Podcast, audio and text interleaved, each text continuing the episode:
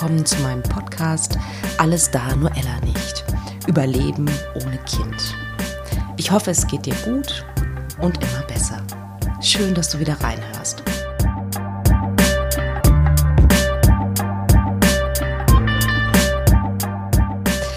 Beginnen möchte ich die heutige Folge mit einer Szene, die mir eine Bekannte erzählt hat und die mich wirklich getriggert hat, also im Negativen getriggert hat.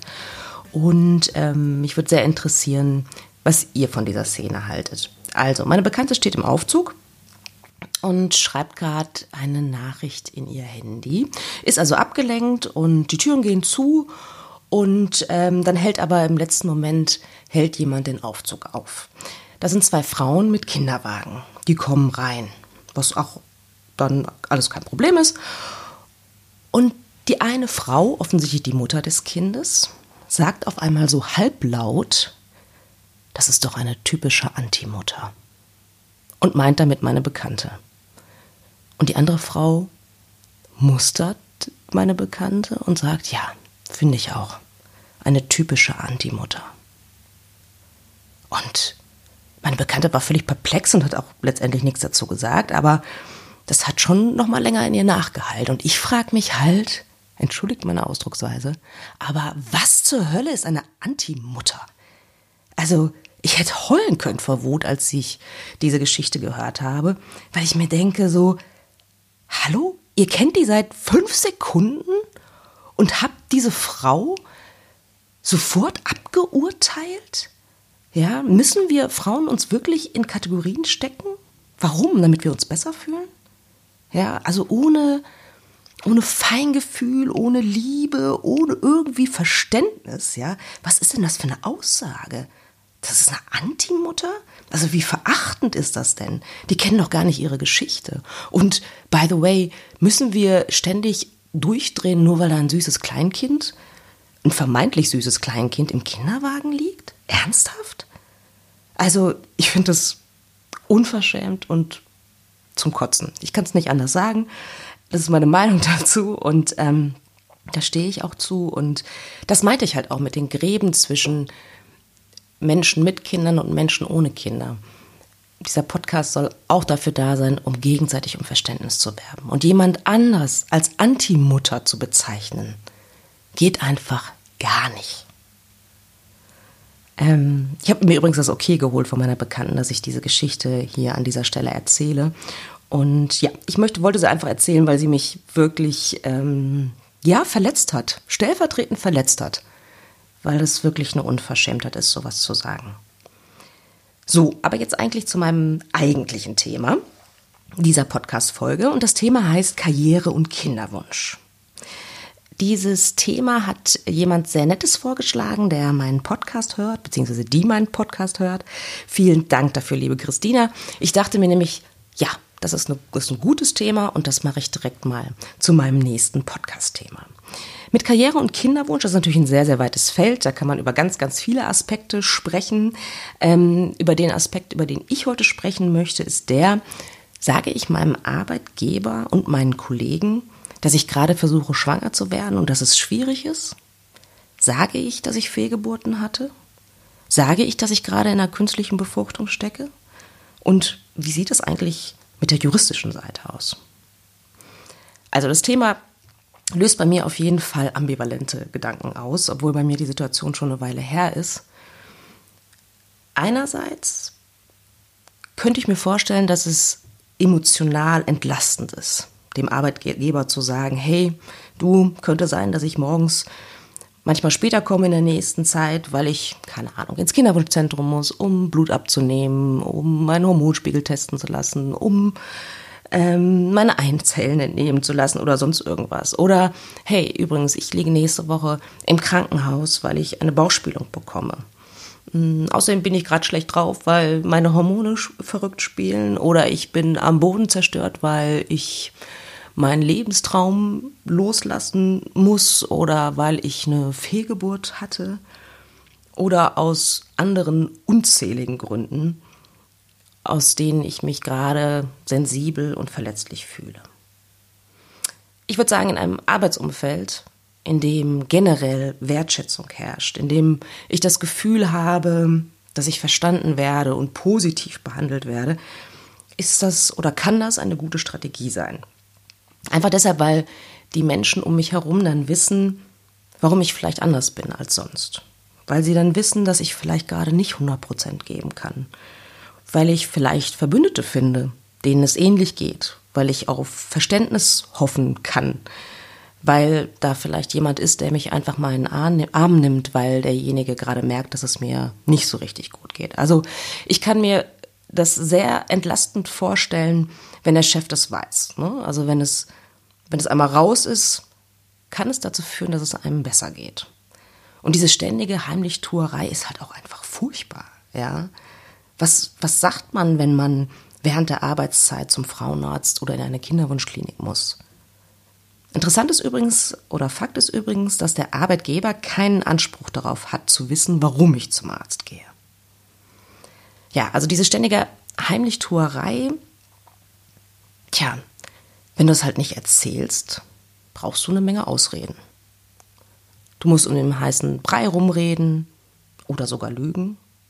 Und das muss ich gestehen, das war etwas, was mich extrem zusätzlich zu meiner Trauer sehr, sehr runtergezogen hat. Dieses ständige Vorspielen, dass es mir gut geht.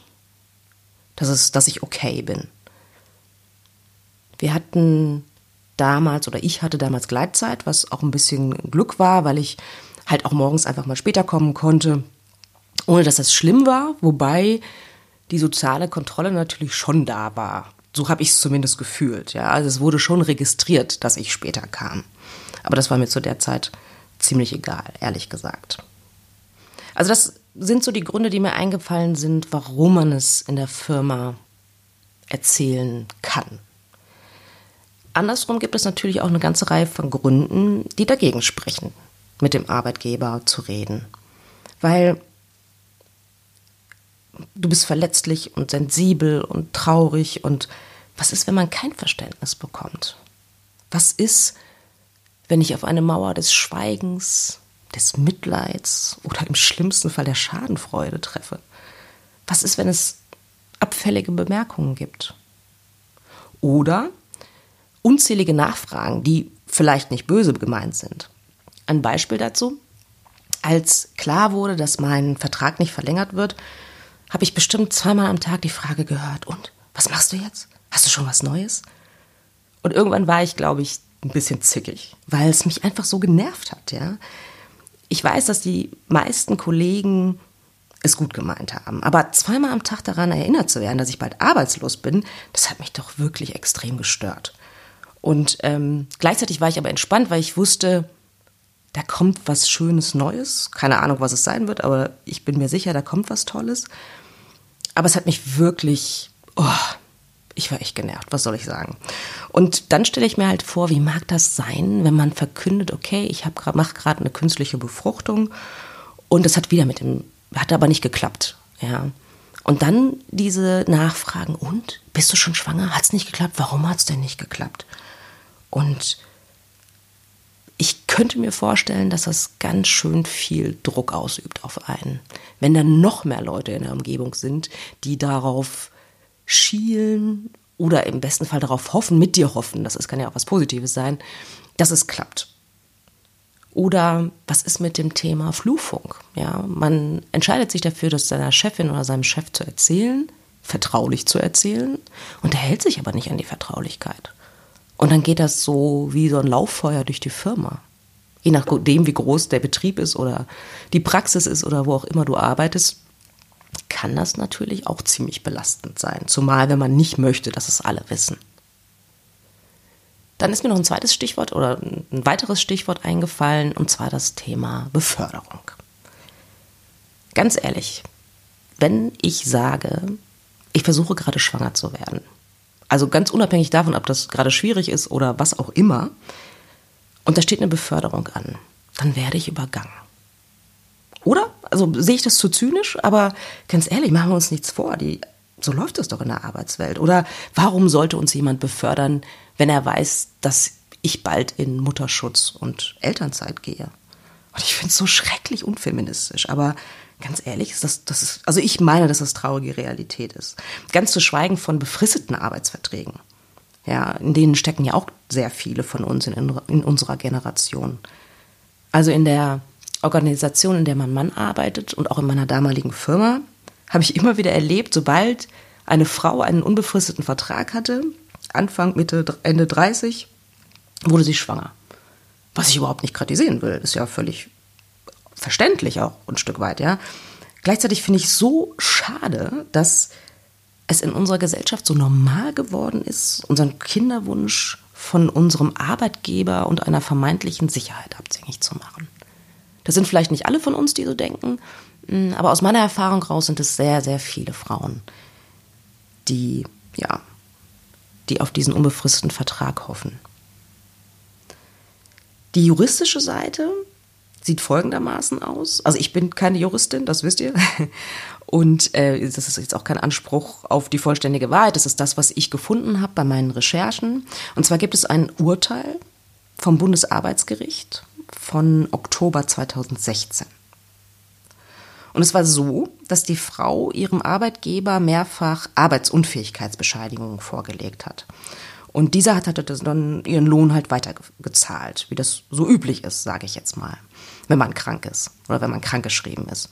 Als der Arbeitgeber aber erfuhr, dass die Fehlzeiten offenbar auf die künstliche Befruchtung zurückzuführen waren, verlangte dieser seine aus seiner Ansicht nach zu viel gezahlten Beiträge zurück, da er nicht zur Entgeltfortzahlung verpflichtet gewesen sei. Also das war die Argumentation. Und das Bundesarbeitsgericht argumentierte dann folgendermaßen, ich zitiere, ein Kinderwunsch ist eine persönliche Lebensentscheidung. Dabei bleibt es auch, wenn sich eine Arbeitnehmerin bei eingeschränkter Zeugungsfähigkeit ihres Partners für eine künstliche Befruchtung entscheidet. Die Fehlzeiten bei der Arbeit sind dann selbst verantwortet und begründen keinen Anspruch auf Entgeltfortzahlung im Krankheitsfall. Ja, also die Zeugungsunfähigkeit des Partners ist keine Krankheit. Und Fehlzeiten durch eine künstliche Befruchtung zu begründen, kann man machen, aber dann hat man keinen Anspruch auf Entgeltfortzahlung. Weil die Arbeitnehmerin habe ihren Ausfall schließlich selbst herbeigeführt. Das kommentiere ich nicht. Habe ich beschlossen. ich habe eine interessante Umfrage gefunden, und zwar von der englischen Vereinigung Infertility Network. Und die haben eine Umfrage genau zu dieser Frage gemacht. Und dabei kam raus, dass sich etwa ein Drittel der Frauen dagegen entscheidet, mit ihrem Chef oder den Kollegen über ihren Kinderwunsch bzw. über ihre künstliche Befruchtung zu sprechen.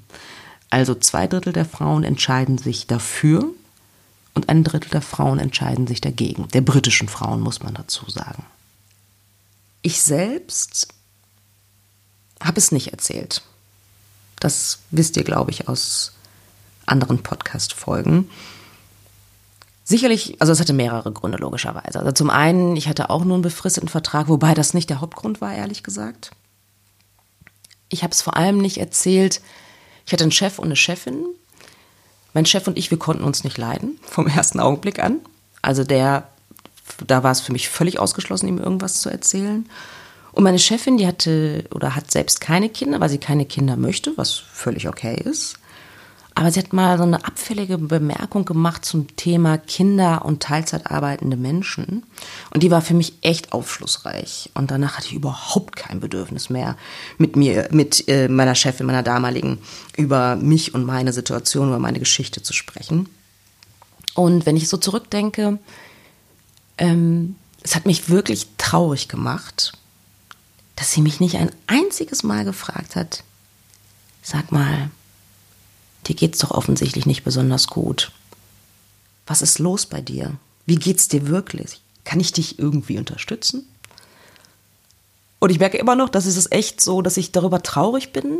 Und gleichzeitig denke ich mir, denkt die rationale Seite in mir, hey, Erwartungen an andere Menschen sind immer eine schlechte Idee, weil sie meistens zur Enttäuschung führen.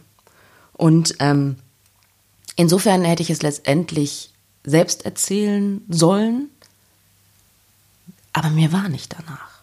Gar nicht.